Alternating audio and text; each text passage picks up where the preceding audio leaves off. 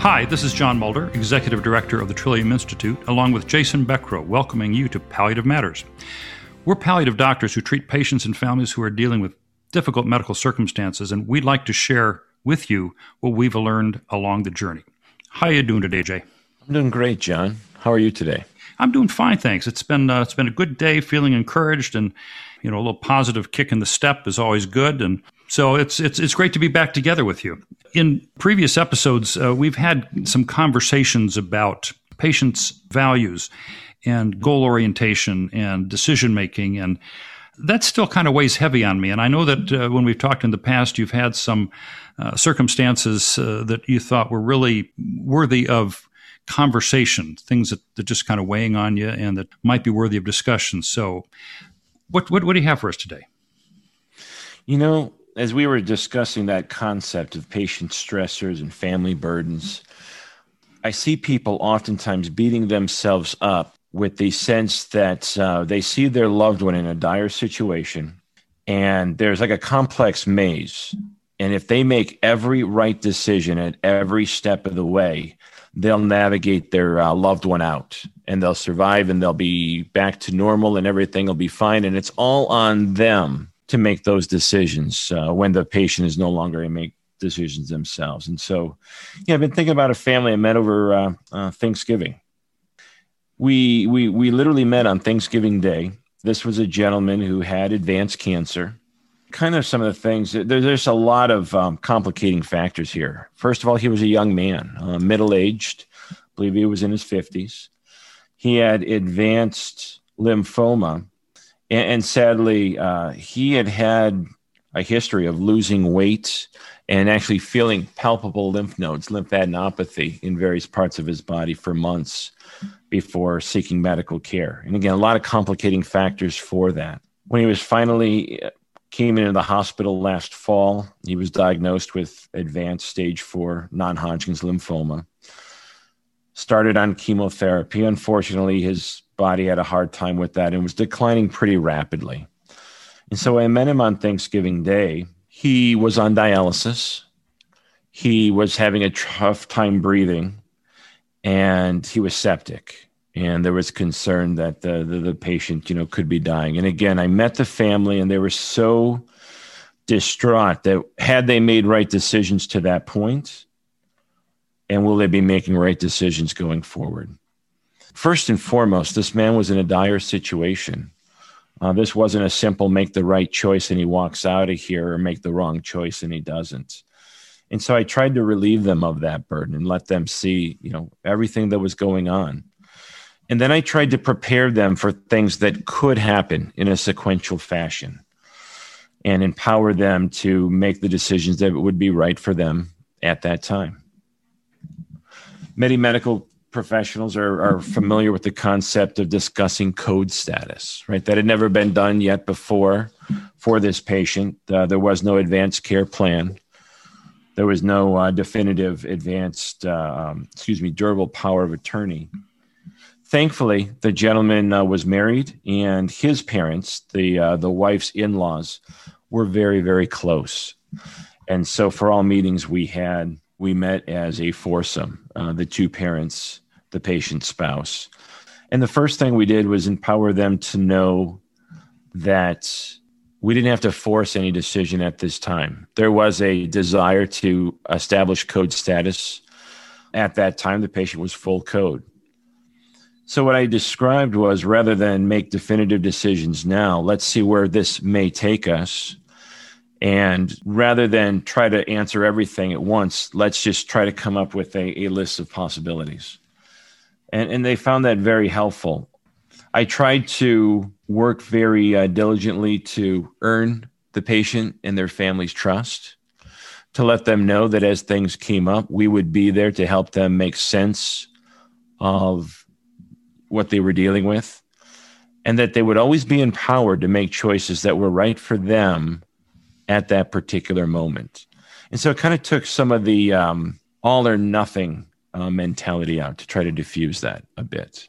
After a day or so after I'd met the patient, he rapidly declined during dialysis. He was sent to the intensive care unit. He was intubated. Initially needed pressor support, medications to help keep his blood pressure up. And that's when we met for a third time. We had met every day. And I'm really glad that I was able to meet the patient before all of this cascade occurred. That's not always the case, as you well know.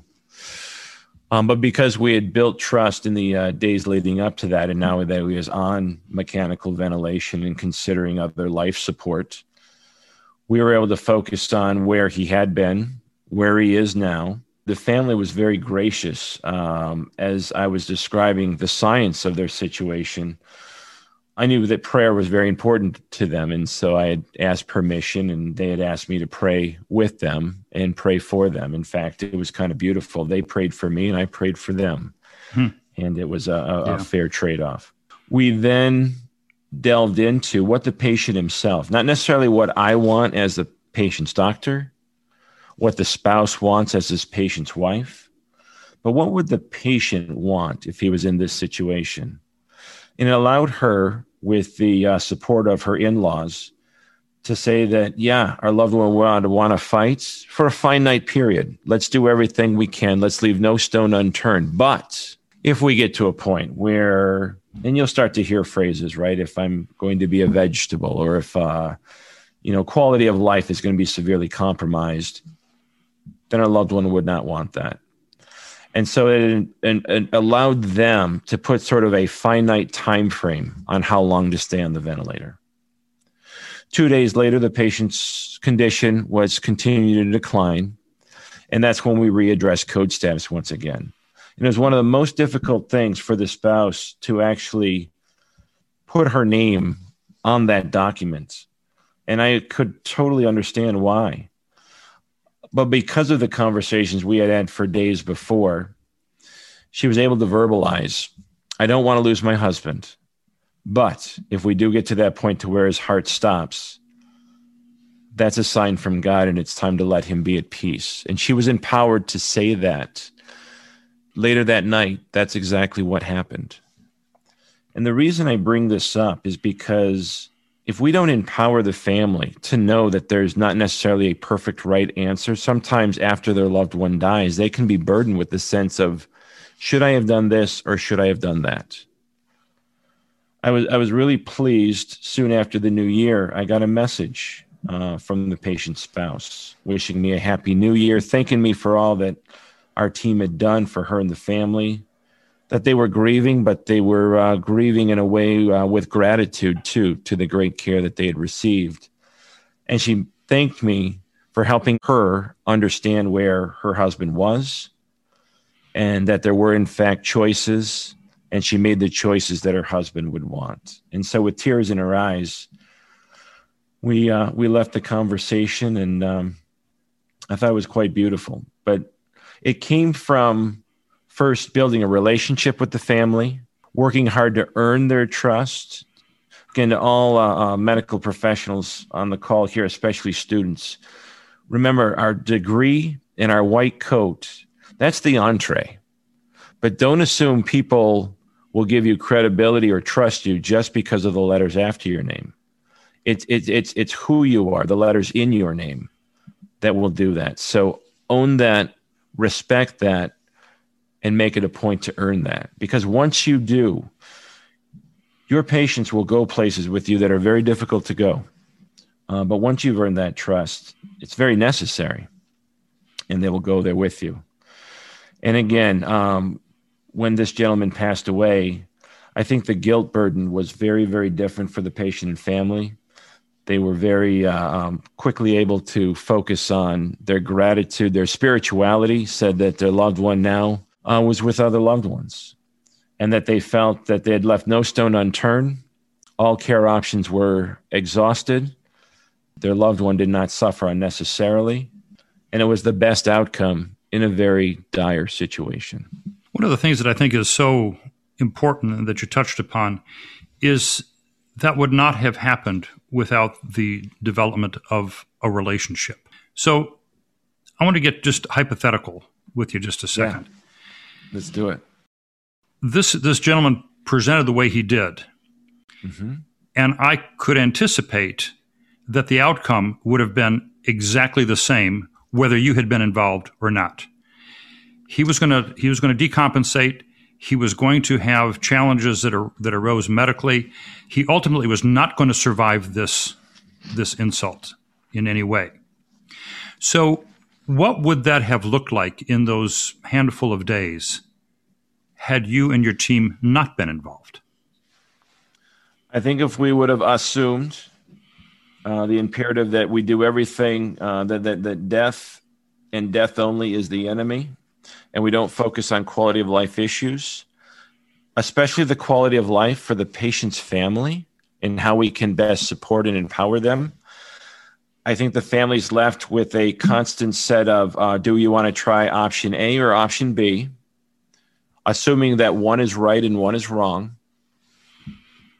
To your point, I think no matter what options medically were chosen, I knew when we met on Thanksgiving Day, there was a greater than 90% and maybe greater than 99% that this man was not going to survive this hospitalization and was probably going to pass away within days to maybe weeks. I thought it was incredibly unlikely he'd be with us at Christmas time.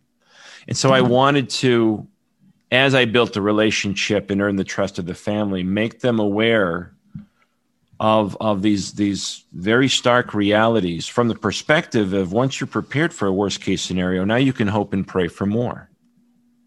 To get back to your question, had we not intervened, I think the patient still would have passed, probably at the exact same time, but the family would have been left wondering, should I have done something else?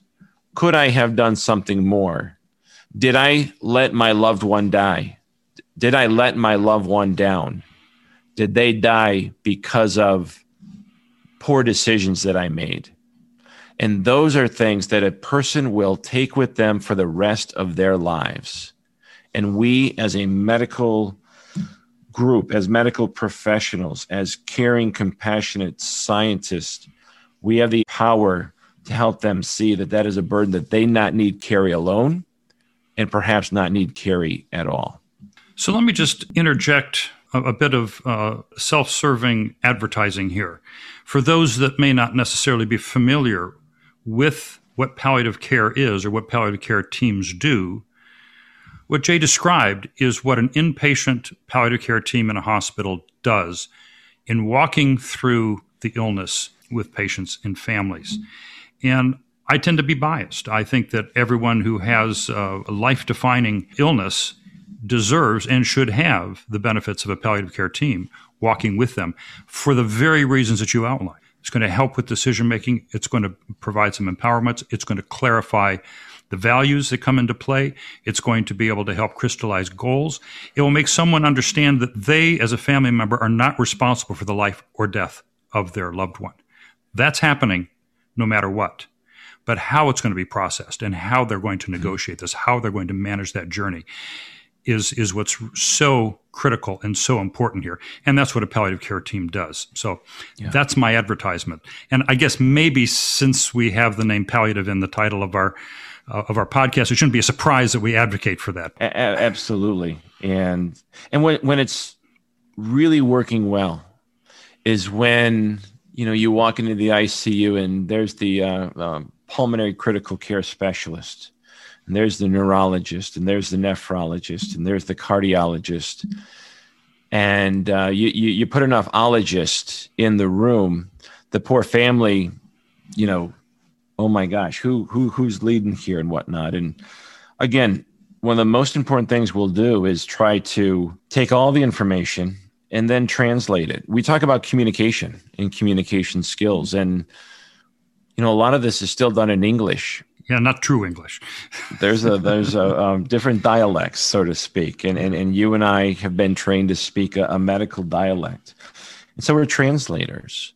But it all comes back to helping people understand where they are, what the situation is, what their options are, and then most importantly, empowering them based on that information, that knowledge, to make informed choices that are right for them at that particular time.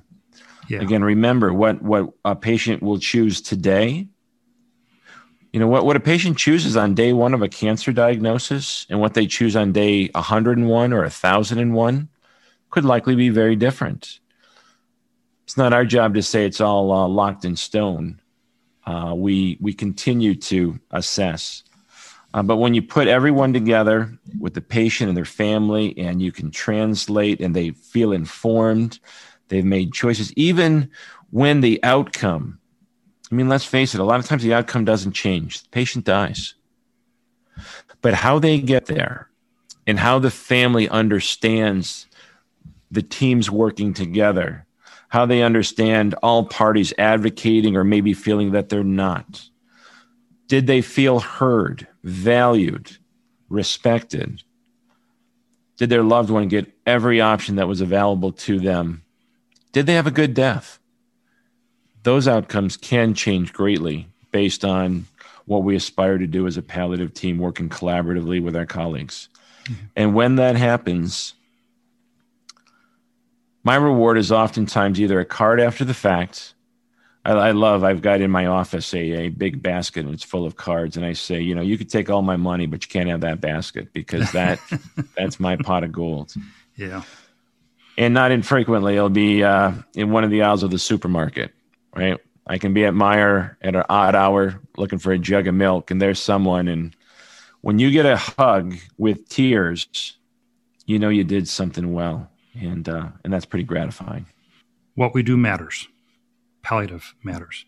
Thanks again for sharing the story, Jay, and thank you all for listening in. And this conversation is not done. There's so much to talk about and to dissect relative to the issue of relationships and communication and values and goals. And we'll look forward to sharing more stories again.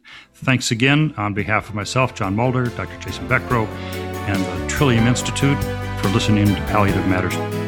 Have a wonderful day.